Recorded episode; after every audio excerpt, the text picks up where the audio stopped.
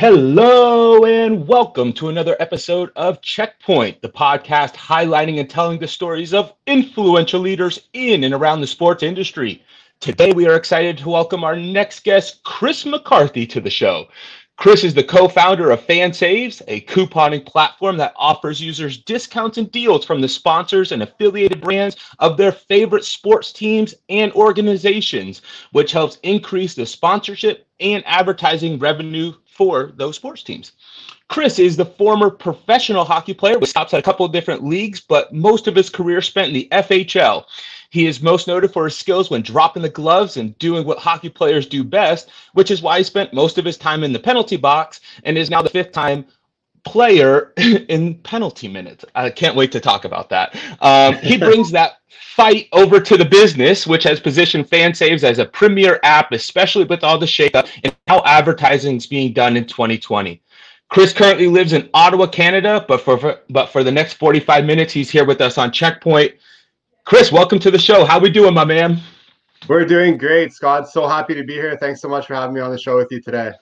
Awesome. Stoked to have you on. I'm I mean, obviously, FanSaves is doing some amazing things, and uh, with the market being where it is, you know, excited to go ahead and unpack that. But um, for all you first-time listeners, we're going to take the next 45 minutes and use this as a true checkpoint. We're going to hear Chris's story on how he got here, what he's currently doing with his co-founder Shannon over there at FanSaves, and um, you know, based on all his perspective and knowledge and experience, where he sees the industry going. So, um, you know, Chris, as I said, we have a ton to unpack. Um, I can't wait to hear about these fights that you used to get in. Um, who are you, man? What's your story? Where does it start? True blue Canadian. I was born in Prince Edward Island on the East Coast and moved to Ottawa with my family when I was two. Uh, you know, I grew up in Ottawa, I love the city, uh, the capital of Canada, um, and then pursued my education in the United States. So I went to SUNY Potsdam in uh, in New York, upstate New York. Got my business degree uh, in business, my, my degree in business administration, and also started my seven-year professional hockey career, uh, which you alluded to earlier. So um, you know, that's what kind of led to founding our startup. And uh, I wouldn't be who I am without the characteristics that I learned from sports. And I wouldn't be the founder that I am today from all of the lessons I learned from playing competitive sports throughout my career. Yeah, no, I, I, mean, it's always interesting when we talk about athletes, especially that make it to the professional level. There's a ton of parallels that transition, but um, you know, when we talk about going from the athletic, well, rink in your world to the business world, what are some of those, you know, characteristics or those traits that you lean back on from your hockey days that help you when you get into a circumstance like COVID with, you know, growing the business right now? For sure. Um, probably the, the biggest one that I can think of off top of my head is leadership, right? So throughout my career, I've been really fortunate enough to, you know, be an assistant captain or a captain of multiple teams that I had played for, whether it be, you know, like minor hockey, uh, high school hockey, or even into my professional career. So I took a lot of those leadership qualities from you know leading a team of players and working with your coaches and your peers uh, over to the business world but um, you know also faced a lot of adversity throughout my career i blew out my knee twice right in the middle of my draft year which didn't see me get drafted to the ohl and then the you know eventually not the nhl which was my my dream growing up as a canadian. Um, you know went through surgery and you know some other injuries throughout my career. So you know learning from that adversity knowing that like you know the world's not over you'll you'll recover and you'll come back stronger. That's something that i really take over to the business life because throughout the the life of our startup like we faced a lot of adversity that we've been able to overcome. And you mentioned the pandemic. That's just another piece of adversity that now we're all dealing with in different ways uh, but another thing that uh, we're able to overcome. Um, you know some other characteristics uh, another big one is teamwork right? You have to be able to uh, work with different people that are from different walks of life and have different you know stories and be able to relate to them but also uh, work towards a common goal. In, in hockey it was winning a championship um, you know and in startup life it's building a great business. So those would probably be the three biggest ones that i've uh, transferred over from my my hockey career. Yeah it's, it, and it's always interesting you know when you talk to athletes you you, you almost have this parallel of life where there's seasons you can win you can lose and you know when i know when i made that transition over into the entrepreneur world it was like the number one name of the game is to stay in business, right? So like as long as we're doing that, like we're doing something right. And then, you know, obviously we want to define success as we go through it. Um, before we jump into the, the, the business, right? Like because we're going to talk all about that, but I'm curious, right? So you started, you know, grew up in Canada. What was that transition like coming stateside? You know, talk recruiting process, talk um, some of the hurdles, challenges, what that experience uh, was like for you.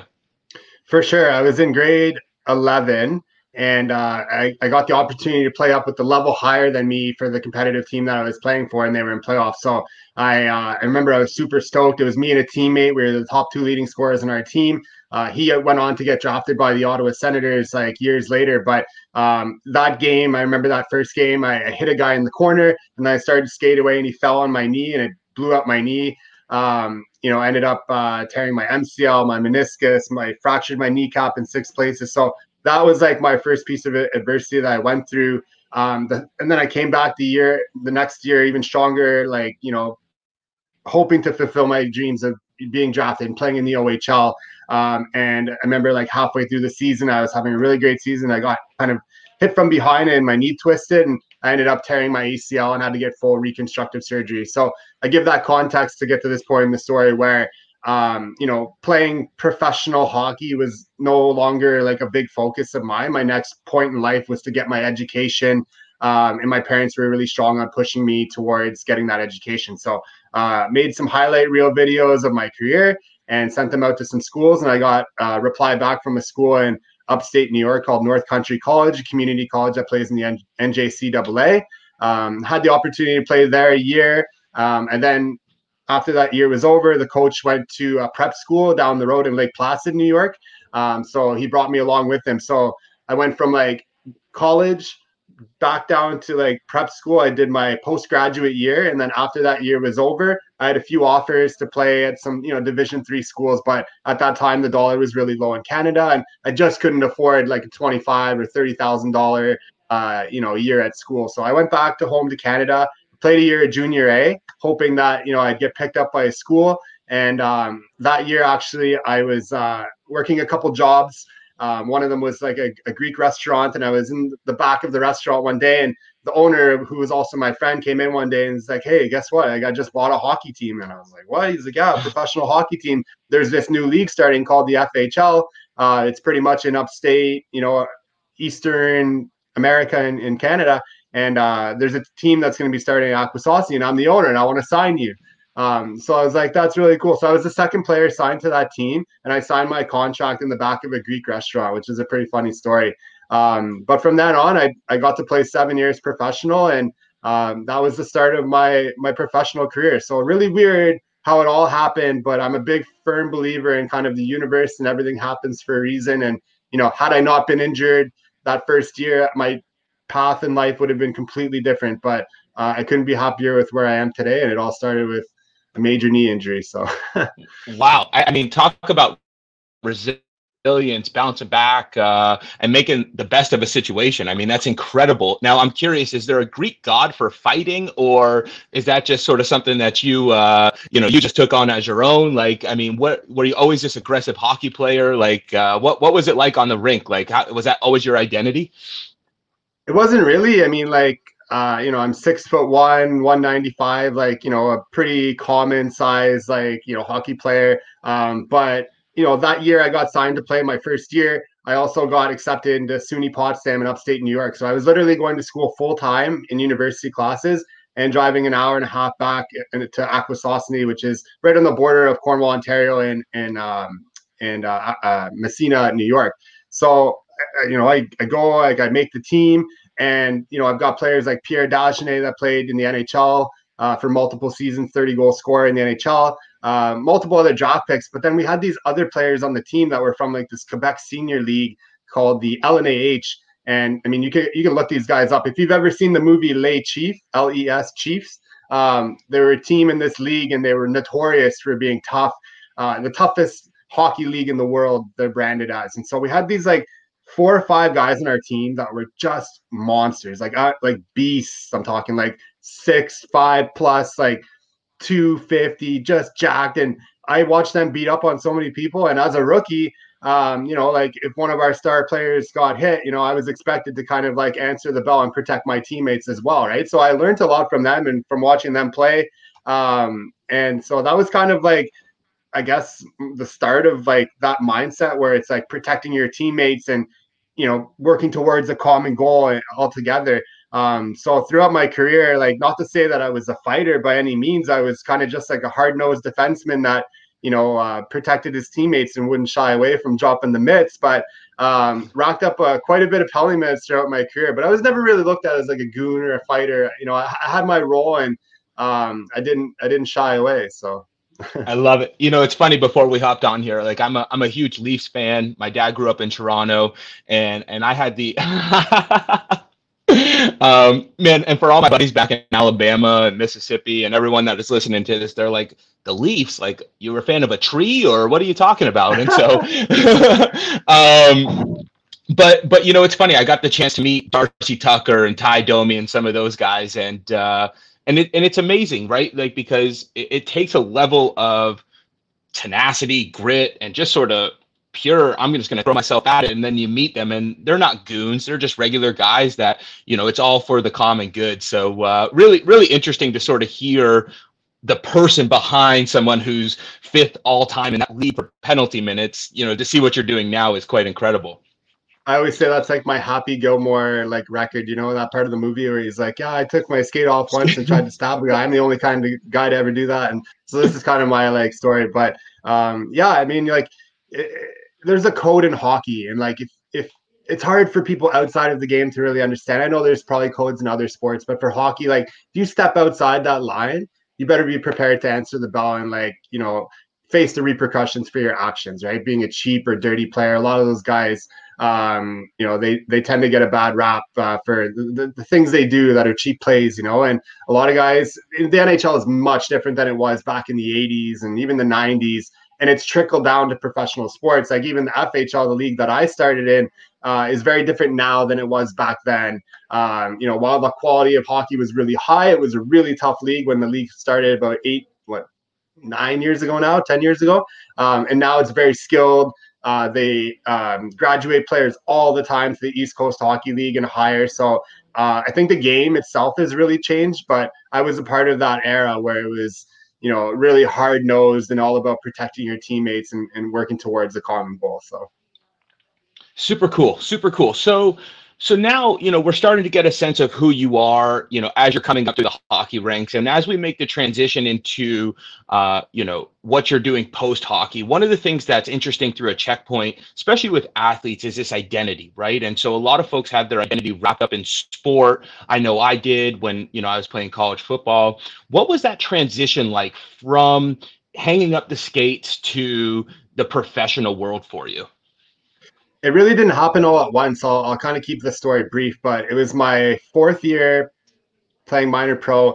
And uh, halfway through the season, the coach and general manager got fired. And at the time, I was the captain of the team. And I remember the owner giving me a call and saying, like, hey, come meet us at this restaurant in town. So I met up with him and he informed me that the coach and general manager had been fired and that I was going to take over the team as the general manager. So literally running the marketing, the sponsorship, the game day, all the staff, everything like I was now responsible for. And to boot, I had to hire a coach. So I ended up promoting one of the players on our team that had played a higher level, who became the player coach. Um, I continued to play as like the player general manager, um, and I gave away my seat to one of the other veteran players. So before I get into the transition, a funny story. Uh, I remember one year we went on the road. That year we went on the road uh, to North Carolina, Winston Salem, and we were playing a neutral site game because the league wanted to put a team in in that city where there is now one. Um, so I remember we played this team, and we want. They told us like, "Hey, put on a good show. You know, this is a really good market." And you know, we are like, "Yeah, whatever." We get in there, and there's like five thousand people, like packed stands, like to a neutral site game, which was really cool. So I remember like halfway through the game uh, like a tussle broke out in front of the net after a whistle. And so I grabbed the guy who ended up being like one of my good buddies on the other team. Um, and then we dropped the gloves. I look over, like my coach is in a fight with one of their players. And then my captain is also in a fight. Like we're in a full blown line brawl at the same time. So I said to myself, that's got to be the first time in professional sports where like the general manager, the coach, and the captain are all involved in a line brawl at the same time. Like that's got to be a record somewhere. That's got to be a crazy statistic. But um, just funny story about about that. But um, so getting that position, you know, like I was also in university full time, you know, taking business management. I was able to apply a lot of the things I was learning in school over to that position and managing the whole organization. So that after that semester, I graduated.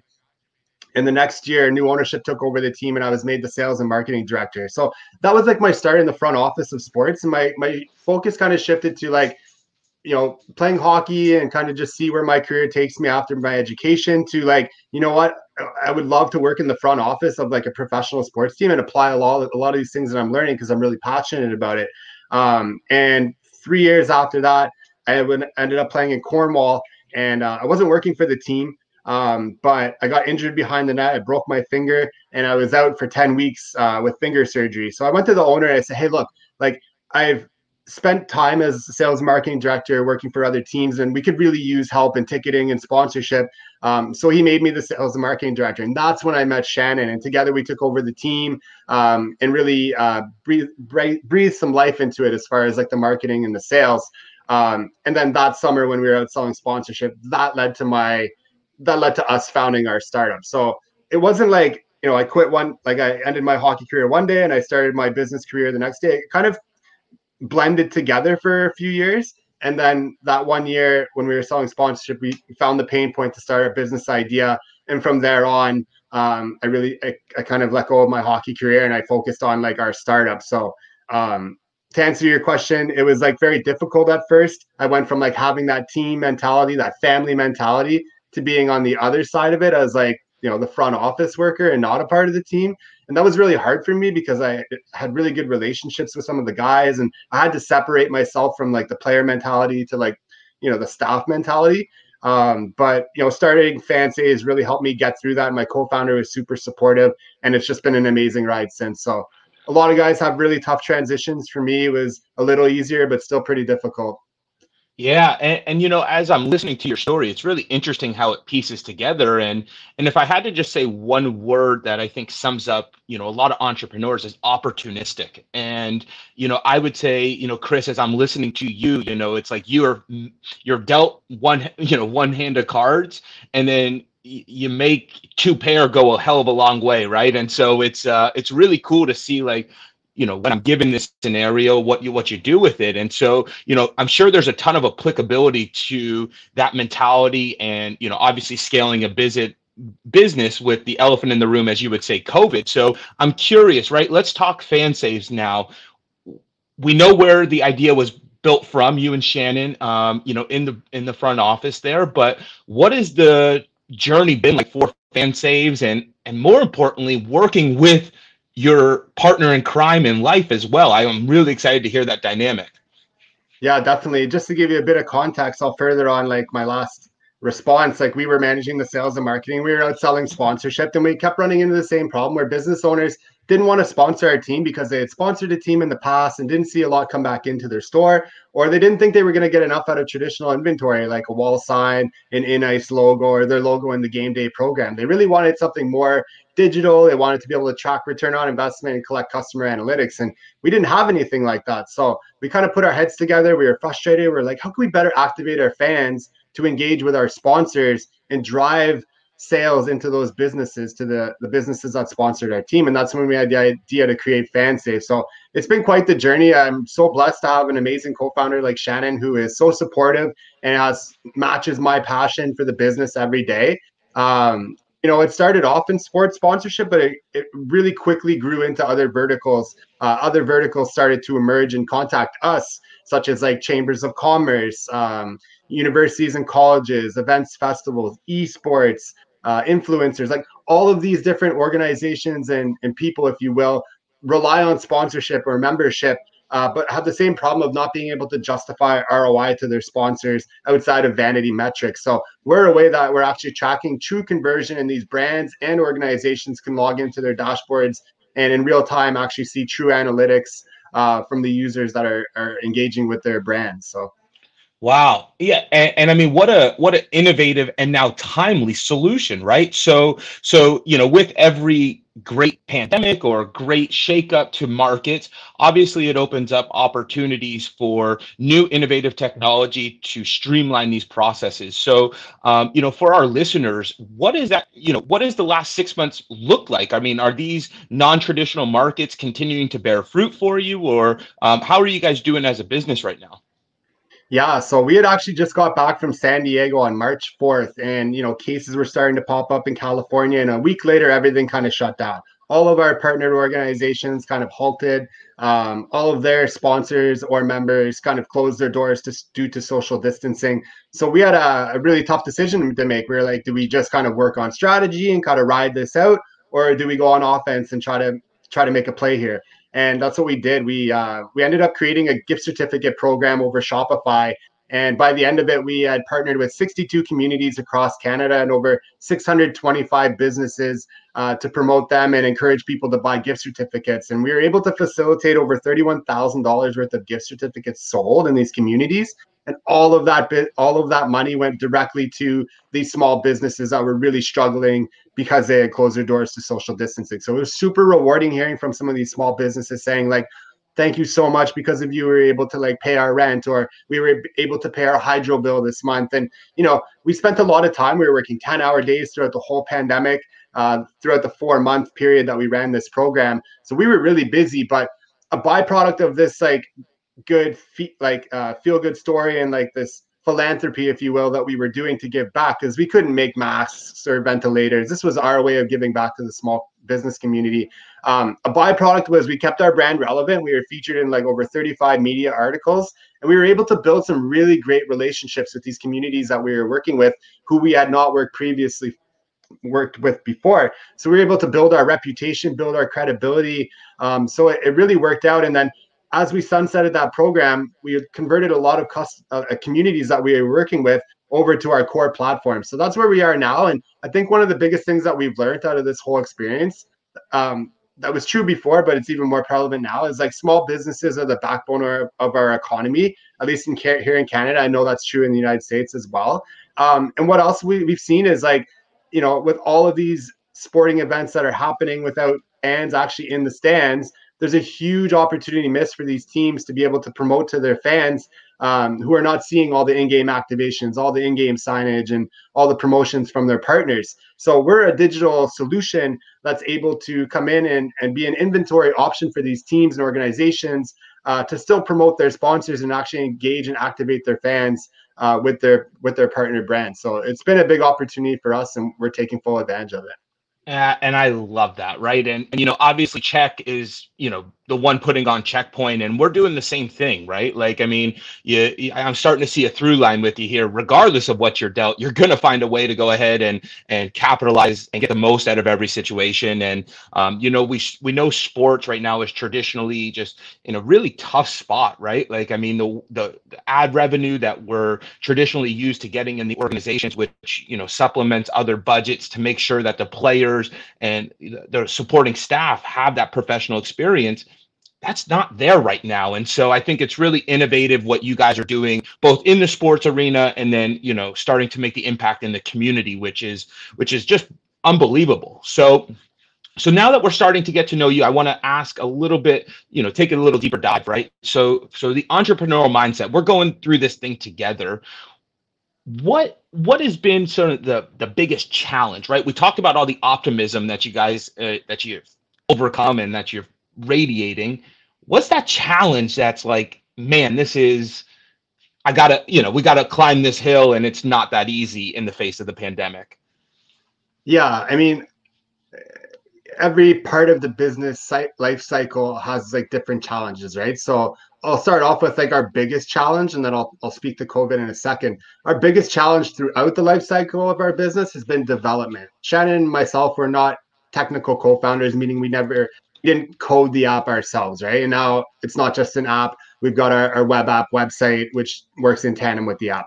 But you know, it took us four different tries with four different developers or agencies to get to where we are now, where we're fully satisfied um, with our current developer, who was, you know, also out of Ottawa, uh, who's got a team, is fully transparent, has hit every deadline, is very reasonable priced, and and works with us and has weekly chats with us to make sure we're getting the most out of our dollars and we're getting the product that we envision, right? So, you know, we always stumbled forward. Like we made mistakes with development. Our first developer built us an MVP. We were able to validate it, but it was a far cry from what we had envisioned. So we moved on. We got an agency involved. You know, they were better, but very low transparency. They worked for major companies, major banks, and we were like a super small fish. So we didn't get the attention that we needed as a, as a startup uh, company.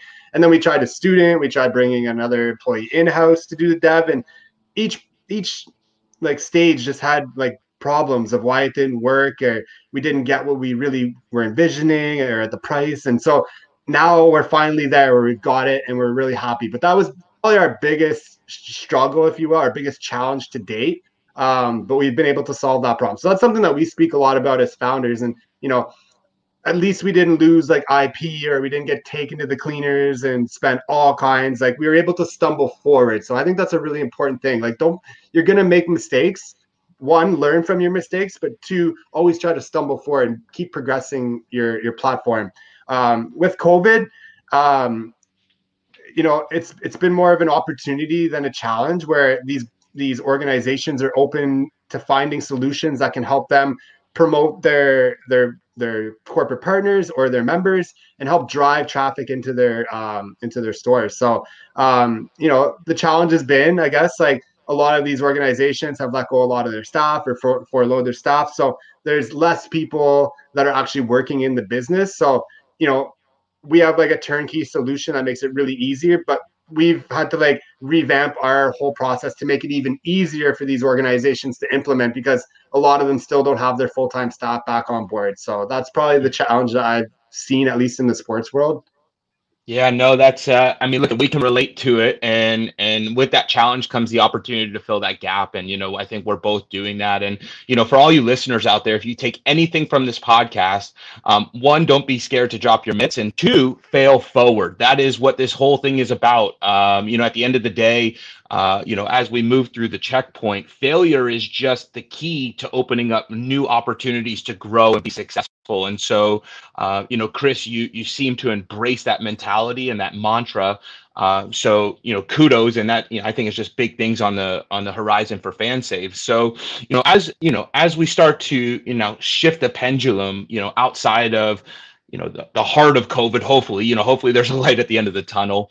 Uh, where do you and shannon see the business going over the next few years? And and a more pointed question is where do you see the industry going with advertising um, as that traditional model continues to evolve? For sure. With our business like we see this becoming a huge huge platform right? In the sense that like if you try to think right now if, if I mean, anyone's listening to this pro- this program think of like who is your favorite professional sports team?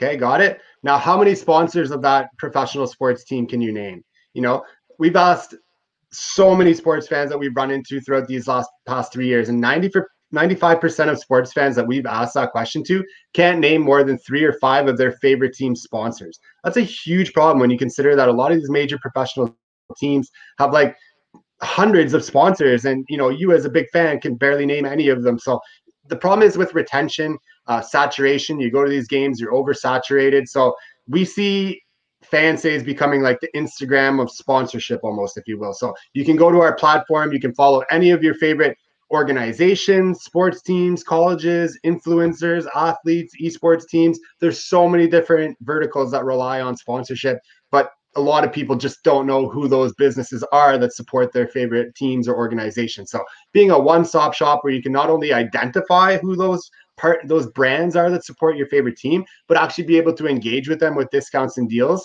Uh, we see this being a huge, huge platform with all the different verticals that we can support. Uh, the industry as a whole, uh, we're going through it right now. It's a huge digital transformation, a revolution, if you will, definitely within the sports age, but also with like you know take the chamber of commerce for example. Um, up here in canada there's big problem uh, big program sorry uh, where the federal government has like allocated money for all these different communities um, to help that these brands these these small businesses um, incorporate e-commerce into their business right? So many businesses that we worked with through our our FanSaves gift certificate program they didn't have an e-commerce solution which meant they couldn't like offer gift certificates or people couldn't buy from their site but two they barely even knew how to operate their own social media so i think we're seeing like that huge like magnifying glass put on e-commerce and social media as a way in like you know a covid world to attract customers and actually allow them to engage and purchase uh, things through through their business. So not only are we seeing it in the sports world through all of the different sports technologies that are being embraced right now, we're seeing it in other industries and other verticals as well. Um, chambers of commerce just being one of them. You you bring up the point of of fans not knowing their sponsors, and I think that is just a I mean, it's mind blowing. And I, I'm sitting over here listening to you, and I'm trying to rack through my brain, like, I don't even know who sponsors all our alma mater, um, you know, and and so it's. Um, I, I, think as we get more pinpointed with our technology and the ability to address, um, you know, put it in real time right in front of you, that is, I mean, it's going to open up a, a, world of opportunity for the user experience, both for the sponsor and for the, uh, you know, for the attendee or the fan. Now, I'm curious because one thing that we talk, we talk to athletic directors, we talk to organizations, we talk to former players. One of the things that's coming down the pike in sports for the collegiate amateur world is the name, image, likeness. And so, when you talk about sponsors to an individual athlete, is that something that FanSaves is addressing or coming up with a solution for?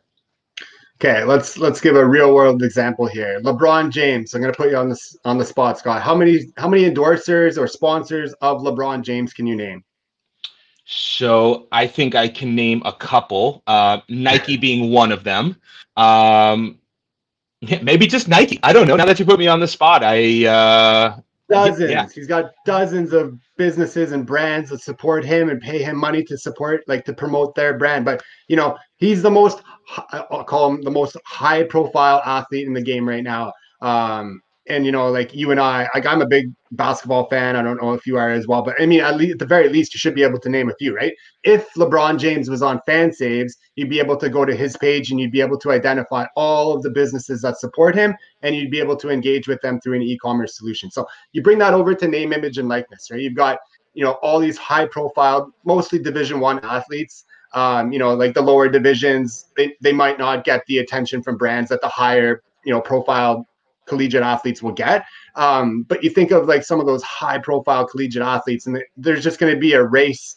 There's going to be a, a door that's open, and all these brands are going to start filtering in, and they're going to want to support these single athletes that have created a brand for themselves and that have created a following on different social platforms, right? So you know, with all of these athletes who are now open to be able to be getting endorsed and you know to have sponsors, um, you know, how are you going to know who they are? Right? They're going to be promoting them on their Instagram and and whatever, but there's no real one-stop shop where you can go and find out who are the brands that support your favorite athlete or, or organization. And with name, image, and likeness, we're able to be an option for these uh, professional or sorry, these amateur athletes to be able to put their own brand up on our platform and push people to their page uh, to actually engage with the businesses that support them. So it's a huge, huge opportunity, and it's definitely something we have on our eye, our eye on.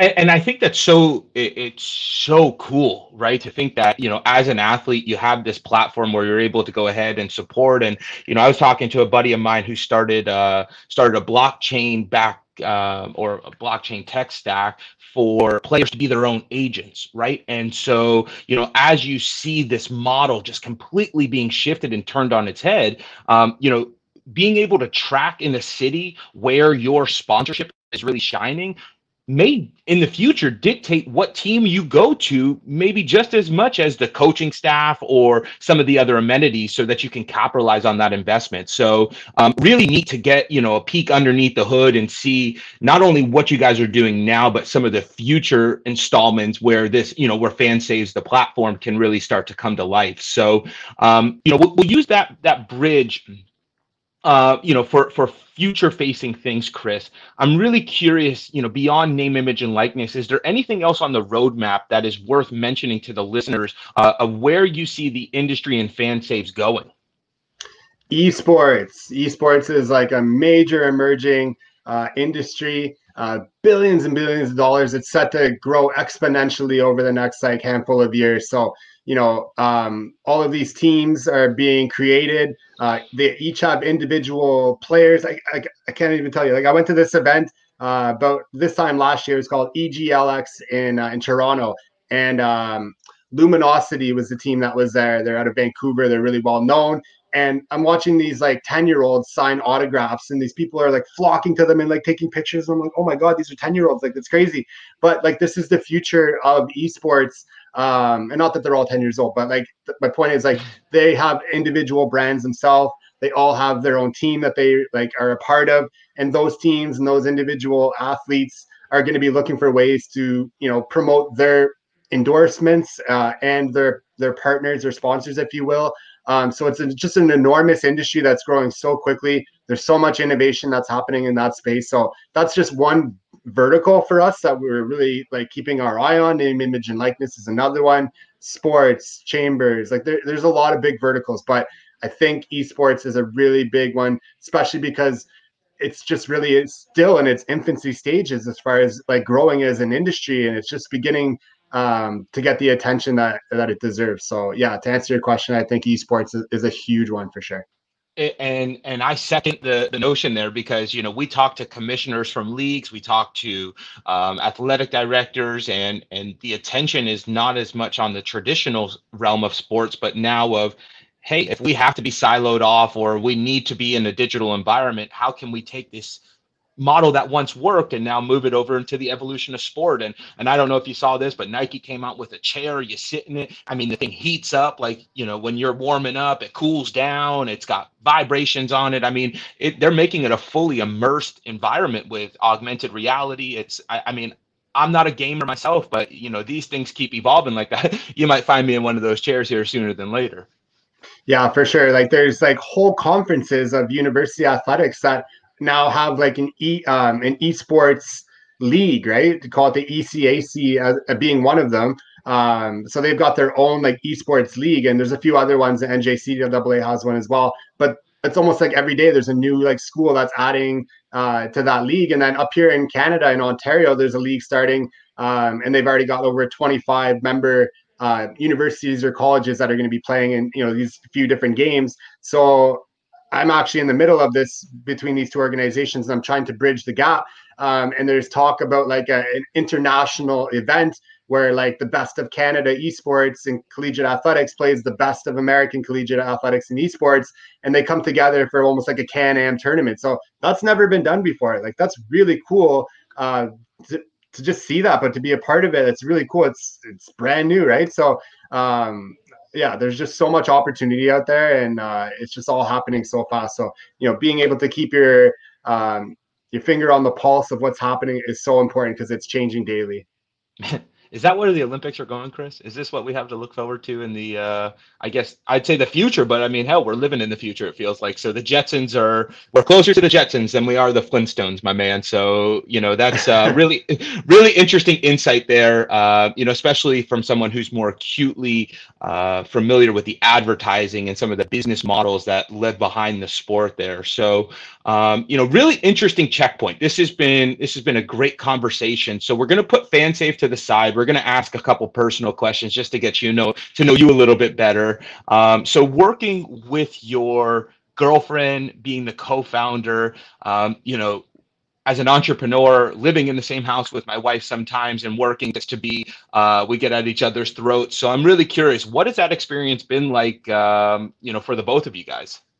It's been really great. I mean, like my biggest knock, I would say, is sometimes it can be hard to separate the business from the relationship. You know, like sometimes we have a disagreement about the business and because we're so passionate about it we're both so passionate you know it creates a disagreement and then there's like a bit of friction. But at the end of the day we always have to remember that this is not like you and i fighting like oh i hate you oh i hate you like no this is like a disagreement about the business which is a good thing because we're so passionate we want the best for the business right? So trying to separate that from like our relationship outside of the business is really hard because it's so intertwined and like you know we we travel and like we meet all these people and it's it's all intertwined right so that would be the biggest knock i'd say but you know generally when we have a problem with the business uh, and we just cannot like come to an agreement we kind of put it on the shelf and then we go to our advisory board and we say, hey, can you guys help us like you know break the tie here, and then we move on from that. Um, but you know, I think it's really propelled our business. I think it's really rare to find like you know dating co-founders. We've been together for three years.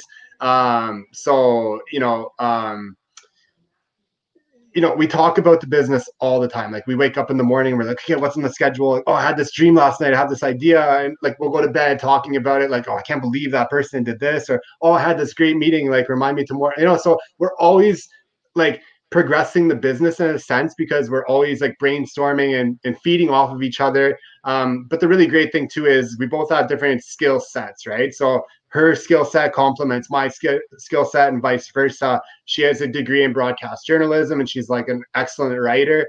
Um, I'm more of a like you know the biz dev guy. I love reaching out, making connections, and doing podcasts, and you know getting us into competitions and making sales. So we we have different skills that complement each other, but ultimately bring us together for the for the common good of the business. So it is it is impressive and i tell folks you know like i mean you know we just talked about this on your show but you know i went out on a road trip for five months in an 11 foot travel trailer and i told everybody before you get married, you, you have to go and do something that puts you and your partner outside of your comfort zone so you can understand how you react in those adverse situations or if you're able to separate the business from the personal. And uh, you know kudos to you guys. I think it's uh, it, it's just another great accomplishment on top of FanSaves. And and it should provide hope for a lot of entrepreneurs to say like if you're able to go through life with this partner, um, why not spin up a business and take that same passion and build something for yourself? So, um, really, really commendable. Uh, love what you're doing, and and so you know, as we start to wind down here, one of the questions, Chris, that we've been asking all of our uh, guests that have come on. Um, is to share some wisdom and and so if you could tell the listeners one thing that you've done in your life that you would recommend they do or experience in theirs what would that be and and why so many. Um, I would say, you know, and I'll pull from my experience in my life, you know, like overcoming adversity, right? Like adversity is going to happen. It comes in different forms. It comes at different times. Um, just being able to overcome that adversity, um, expect it, you know, and be able to deal with it and, and move on. Um, another thing I would say is don't be afraid to fail. Like so many people, I think I mentioned earlier, have ideas, but they just don't act on it for whatever reason. Like, oh, I don't have the money to start a business, or oh, I don't have the time right now. You see like mom entrepreneurs killing it. Um, you see people that have slept in their car for years that you know start a business and become wildly successful. So throw all those excuses out the window. Start your business. Start your idea. Be passionate about it and rock it out. Um, don't be afraid to fail and learn from every mistake and as I mentioned earlier, try to stumble forward and, and fail forward. So those would be my like my two key points spoken like a true entrepreneur, uh, a true athlete. Chris, this has been an unbelievable checkpoint. Um, you know, for all the guests to go out and, uh, or if they want to get in touch with you and learn more about FanSaves from uh, a user level, from an organization level, where can they meet you on social or on what platforms are you available on so they can learn more?